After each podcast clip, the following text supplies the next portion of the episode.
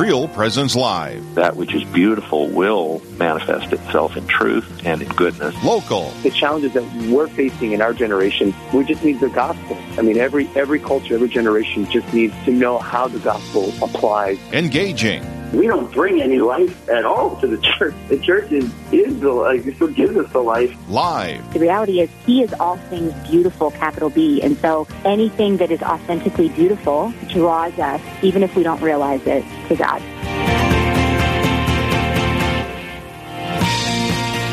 Good morning and welcome to Real Presence Live. Uh, this is your host this morning, Father Jason Leffer. Let us begin by invoking the Holy Spirit to come down upon us in the name of the Father, the Son, and the Holy Spirit. Amen.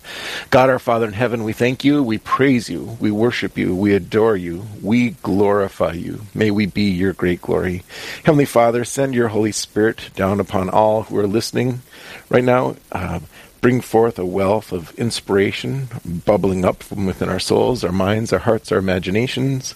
Uh, tap into all of our spiritual faculties. Make us fully alive with the Word of God, Jesus Christ, your beloved Son.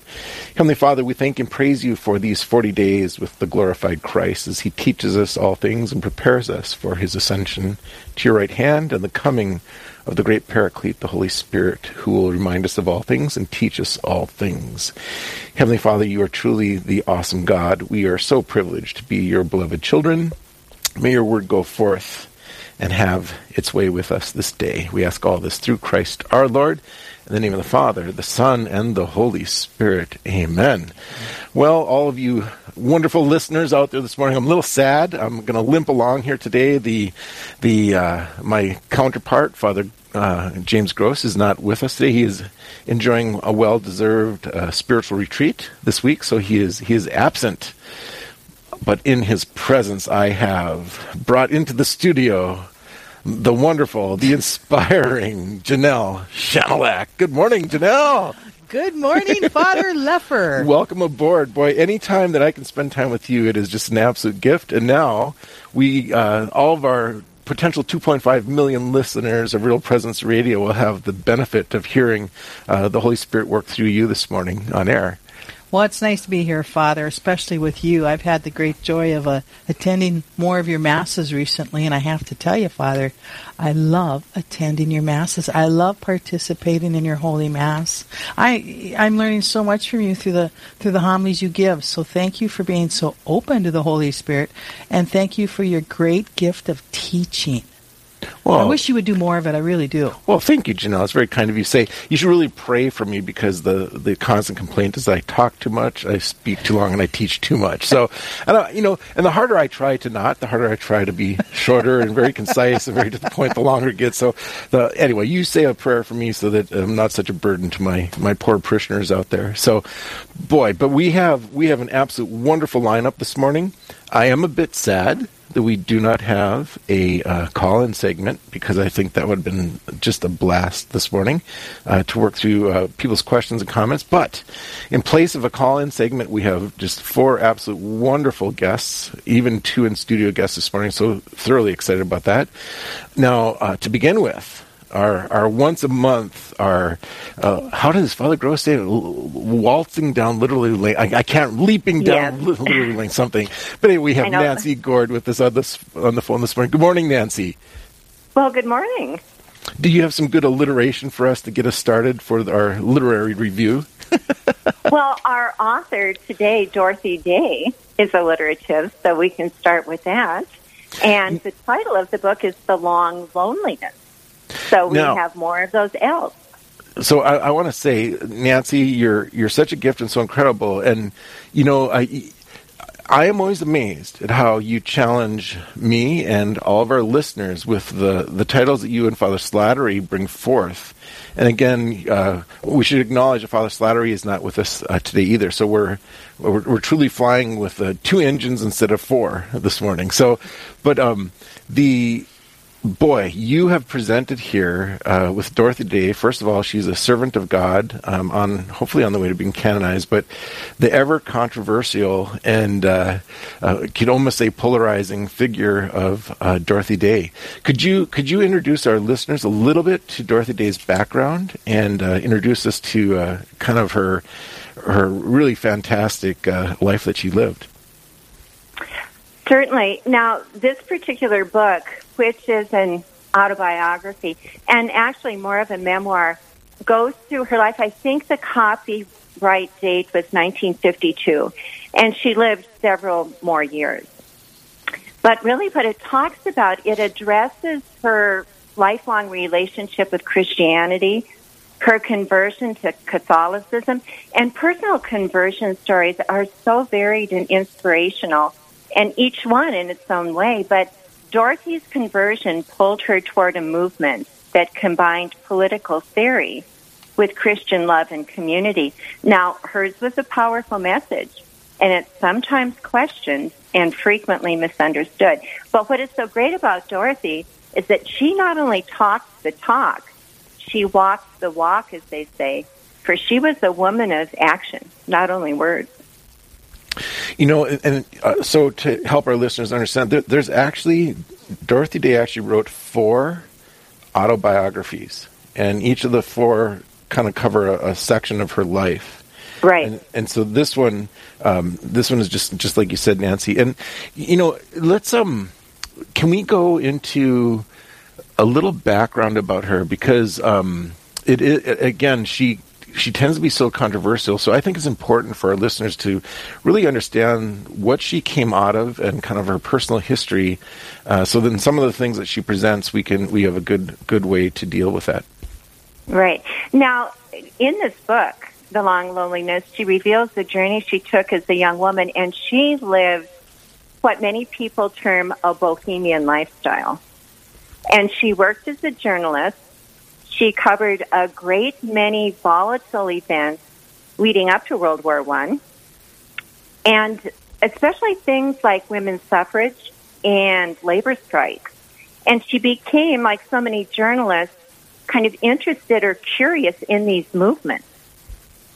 And so, even though she says in her book she was never registered socialist, I do think that a lot of people take issues sometimes with her ideas, especially if they're not clearly expressed.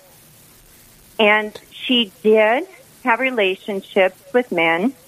She had what would be termed a common law marriage, even though her partner never really wanted marriage. It is not addressed in this book, but I think it's commonly or well known among people who know of her life. She had an abortion and was very concerned that she'd ever be able to get pregnant again. And it was her daughter, this intense love and concern for her daughter that led her even more to the Catholic Church. She was very concerned about having her daughter baptized. And then she subsequently was baptized. So through her conversion, she said she kind of shed these patterns of behavior and became very, very active and helped found the Catholic Worker Movement. And she worked on the publication The Catholic Worker. But I mean, we know her the best because of those autonomous houses of hospitality across the country named for her. But she did have a very interesting, complex life that led up to her conversion. And then her partnership with Peter Maurin, who is a very important part of this book, and his passion about the cause for the worker, and he was far more agrarian in nature. Uh, it really led to her lifetime of service to the poor through corporal and spiritual acts of mercy both. You know, one uh, a person that she reminds me of very much is Pope Francis, and what mm-hmm. I mean by that is he um, yes. he tends to be a, a polarizing type person where you know, people of a conservative bent are are offended by him, but people with a liberal bent are equally offended by him. And yet, then he at different times will comfort those with a conservative bent, and he will comfort those with a liberal bent. It it's like both. I'd say Pope Francis and Dorothy Day. They're they're not really concerned about what others think of them. Not really. I mean, they have a they have this kind of bead on on on their relationship with God and how they're they're working it out. Um, you know, as I've poked around into her life to really get to know her her more here, it, it, it's fascinating to to see her her the connection with her her childhood.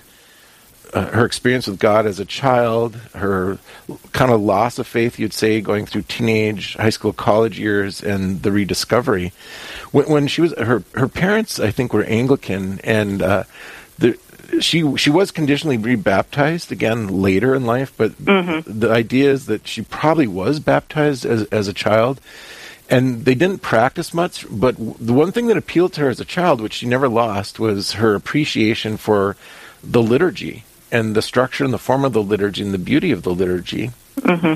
which was interesting because she she brought that forward all the way then in, into her active life as she was uh, very concerned about social justice and the movements of social justice. But in there, she never lost the concept of, of beauty and the importance of worship of God, even though she was struggling maybe in her moral life or different areas as, as she went. The, the other thing that I found fascinating about her is her relationship to authority. So, mm.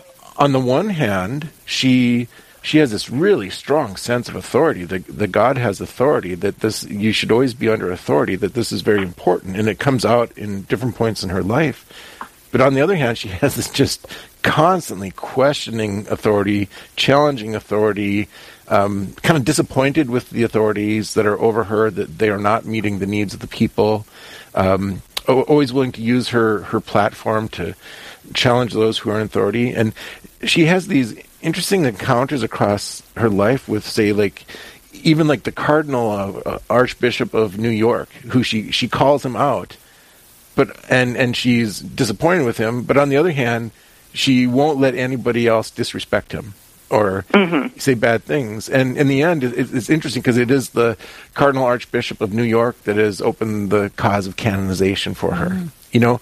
She mm-hmm. she she's the first one to question those who are holding the office of authority but she's the first one to say now you, you need to you need to respect this. Uh, and another thing along that line was so she she was considered an anarchist, which was a it's a political movement, the anarchist, which is to do Right. You, you come in and you destroy kind of all the, the the established authority figures and institutions and so forth. But what's so interesting about her she if there's such a thing as a Christian anarchist, she was. She um, she disagreed with any form of violence. She disagreed with any form of destruction and all this kind of thing. But she really believed that there had to be a reinvention of the the world order to help the poor and the downtrodden. What um what did you experience as your from your perspective, Nancy? Just in like her relationship with authority there, and this whole kind of struggle that she she expressed. Well, and she had to be very, very careful because these are loaded words, words like anarchy and distributism and even pacifism in a way because sh this book covers like two world wars, Yes. World War One and World War Two. And so she, it, I just found at points in this book that there must have been so many times she had to explain and re-explain what she meant by these terms when she addressed pacifism, of course, this would have been before the prominence of Dr. Martin Luther King Jr., but she referenced Gandhi when she talked about uh, pacifism. When she talked about anarchy, she had a, a definition of it in that terms terms that a society, a group, should be able to generate its own rules and regulations as are needed by the group rather than a central authority. But she was constantly re-explaining this because you hear anarchy and you think of just law and disorder and recklessness and and destruction. I, I think And, her, um, her I think her saving grace was in all that she wasn't an ideologue. Like she didn't sacrifice herself for an idea or a principle or she knew the person, the person of God, the divine person. She knew the person of Christ, and she valued the person in every person she encountered, no matter what their philosophy or theology was. And she always saw good in the person. She identified with the good of the person. This is Real Presence Radio. We have the wonderful Nancy Gord on, on air with us this morning. We are discussing um, this very stimulating work, uh, autobiography by Dorothy Day, The Long Loneliness. Uh, please stay tuned with us as we continue this discussion on the other side of our break.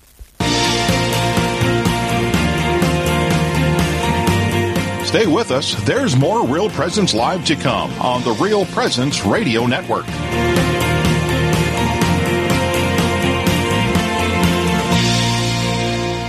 Do you know a priest who has made a difference in your life or at your parish? One who has helped you through a loss, discern an important decision, or celebrated the sacraments with you and your family? Real Presence Radio would like to know about these amazing priests. Visit our website at realpresenceradio.com slash contact to nominate your priest. And each week on Real Presence Live, we will recognize one of our priests with a dozen donuts generously donated by a local business. Help us honor our fathers by nominating your priest today. Hello, this is Mike Kidrowski, Director of Advancement for Real Presence Radio with a creative gift planning tip. Have interruptions impacted your charitable giving? If you feel like you have less to give this year, or are waiting until you get through these recent challenges, we want to let you know about some creative gift options that won't cost you a dime this year. For example, you could designate Real Presence Radio as the beneficiary of all or percentage of your IRA, or make RPR beneficiary of a percentage of your estate or specific asset. Make a bequest commitment gift this year without impacting your savings or investments. To learn more about the benefits of making a charitable bequest, please visit our plan giving website at rprlegacy.org or call me at 701 290 4503. Let's get started. I'm Carrie Dew, Executive Director of Riverview Place. I've worked my entire career in healthcare as a social worker in the hospital, skilled nursing, and hospice settings. I love my job. Not only do I get to work with a caring, dedicated team that displays human kindness to every resident, it's a privilege to offer seniors a lifestyle that reminds me of what it felt like to grow up in the small rural town of Buffalo, North Dakota. To join our faith based community, call us today for a tour at 701 412 1952.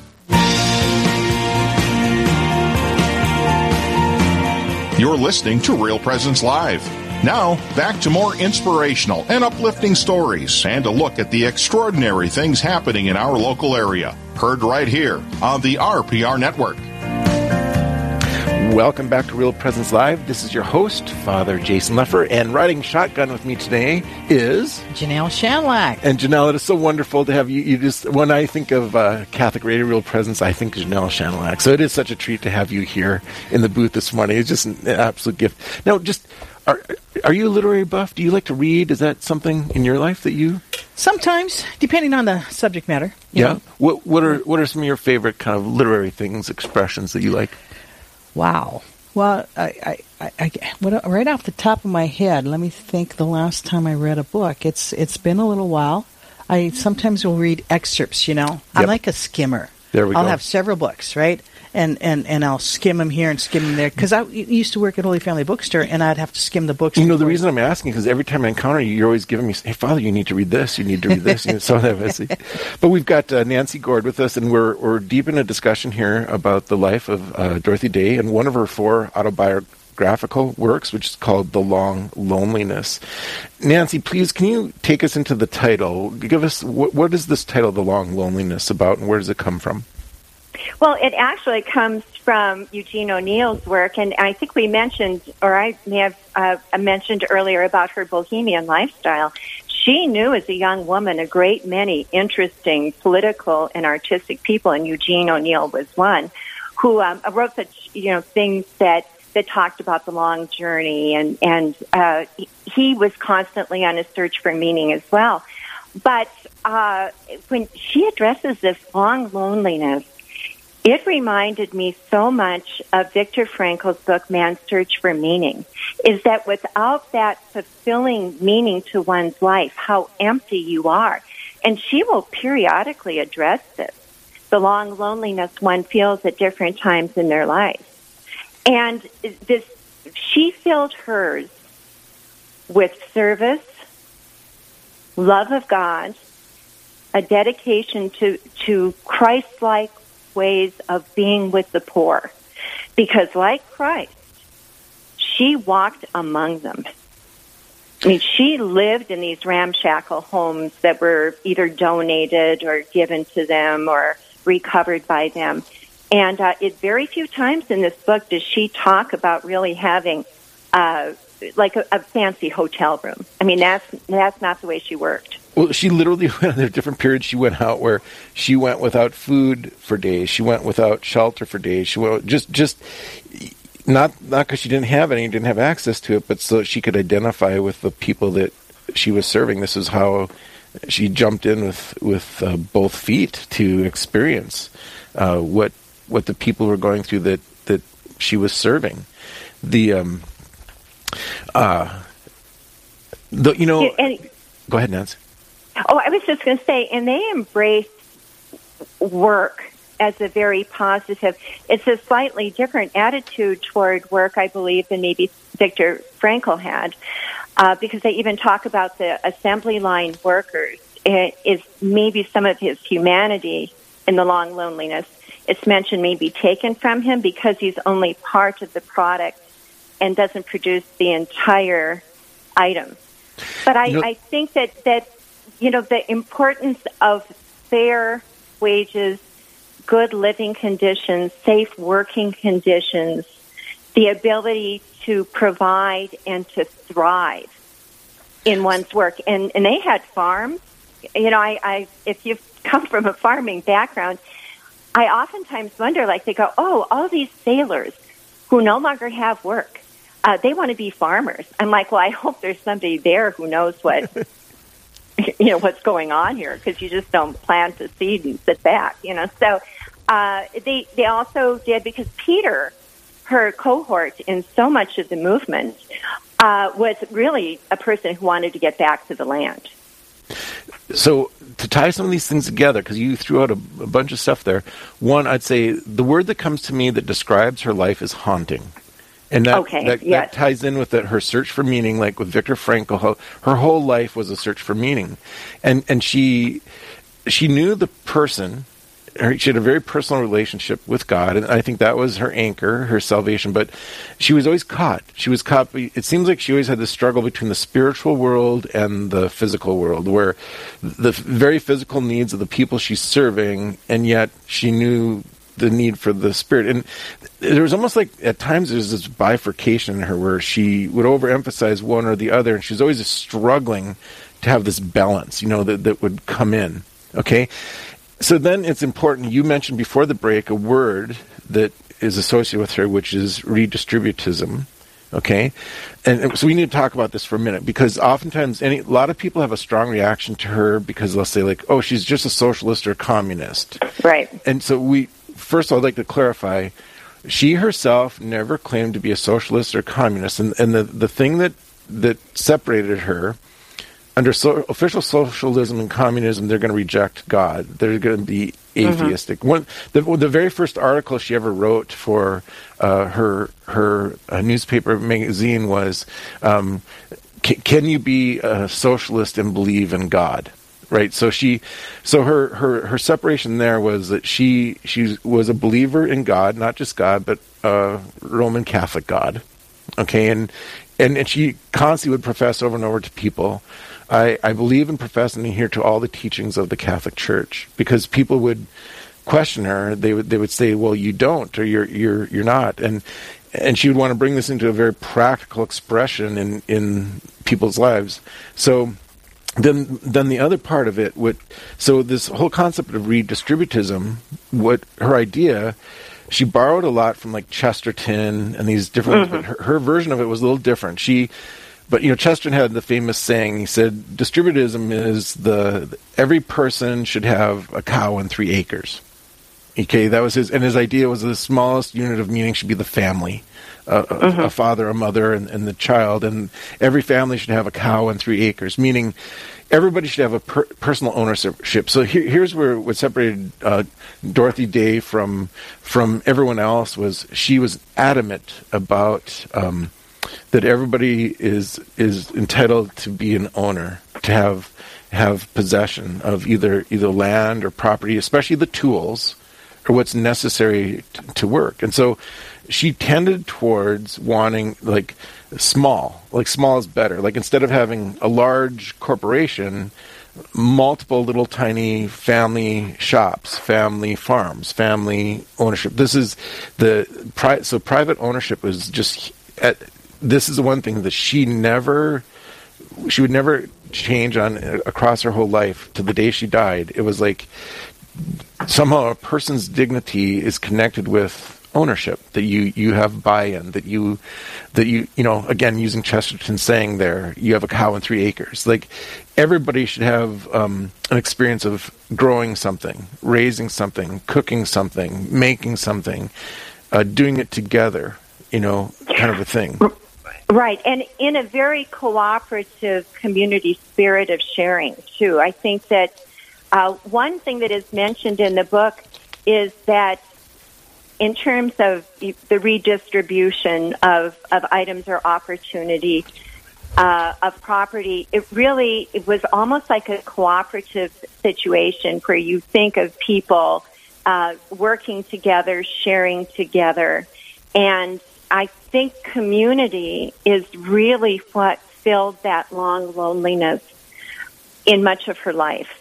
She, she was adamant that you are not to live in isolation that that you, you the, the gospel is meant to be lived in community. She she was huge on that, and I think maybe to help our listeners understand, like kind of why the stress or the tension she caused. So, like like for example, um, you know, so on people on the right they're going to accuse her of being a socialist or a communist. The people on the left they're going to they're going to accuse her of not adhering to the tenets of you know um, going against authority and and being your own person, your own individual, and casting off the the hierarchical structure of the church, for example, to be truly free, kind of a thing. Um, mm-hmm. So she comes into that middle where it, she says, "No, the we really need ownership." And um, but yet there it, need, it needs to be on the small level where everybody has ownership. They're all all together in it. And and I, and I, think this is why like for example I'll say she had a huge effect on the, the Catholics in America. So for example I grew up small farm all small farmers small business owners tended to be Democrat they tend to be Democrats. Mm-hmm. They were they were they were adamant about it because the Democratic Party had this idea of small owner, small small business, small you know all the the little guy. Okay, right. But what's so crazy now nowadays? It's like Democrats don't really represent that anymore, and I mean, the Republicans were. So she she like she kind of becomes that the Catholic voice that's in the middle. You're like a, a true Catholic is you're you're always kind of caught in the middle between the different political parties because they don't they don't really represent and, the and gospel. also, right, and you also have to explain yourself so much. It, you know, what is it actually that you believe? Because it sounds like you believe this. And I think that Dorothy Day had to do that a great, and when she wasn't just out there working. I think what speaks most for her is the work that she did and the service that she gave to the people most in need. And I think that speaks so loudly of her beliefs. And and also when we kind of talk about uh, you know these terms like anarchy or distributism, uh, she let her houses be autonomous, so they kind of met the needs of the people of the community and chose certain ways to serve them. And I know, like in Moorhead, the Dorothy Day House affiliated with Churches United, and then the Dorothy Day Pantry serves a certain purpose and welcomes people in their way. Now, Nancy, our time is just flowing. It's over. It's gone. We I have so many more things I wanted to talk about with, with this, but what do you know next month? What's on the agenda? What would, yes. what would the work yes. you'd like to do? And please, I, and I know you're going to challenge us, whatever it is. Here we go. Okay. Death Comes for the Archbishop by Oh, Willa awesome. Cather. Oh, beautiful, beautiful. Oh yes, it's one. It's very stimulating work. It's going to be great. Can't Yes. wait. Okay, so uh, uh, Death Comes to the Archbishop by William, Willa, Willa Cather is her name. Right. And Mhm. that's going to be a fantastic discussion. Okay. Nancy, thank you. I, you know, you and I, we just limped along without our cohorts of uh, Oh, uh, Father Slattery and Father Gross, which so they'll be back in full force next uh, next month when we're, we're back on. Again, thank you for your brilliance and challenging us and all the listeners here and, and really good Catholic literature. And on the other side of the break, um, we are going to be discussing confirmation, all things Holy Spirit, and what's something called the restored order of the sacraments. Please stay tuned. Live, engaging, and local. This is Real Presence Live, where we bring you positive and uplifting stories and share the great things happening in our local area on the Real Presence Radio Network.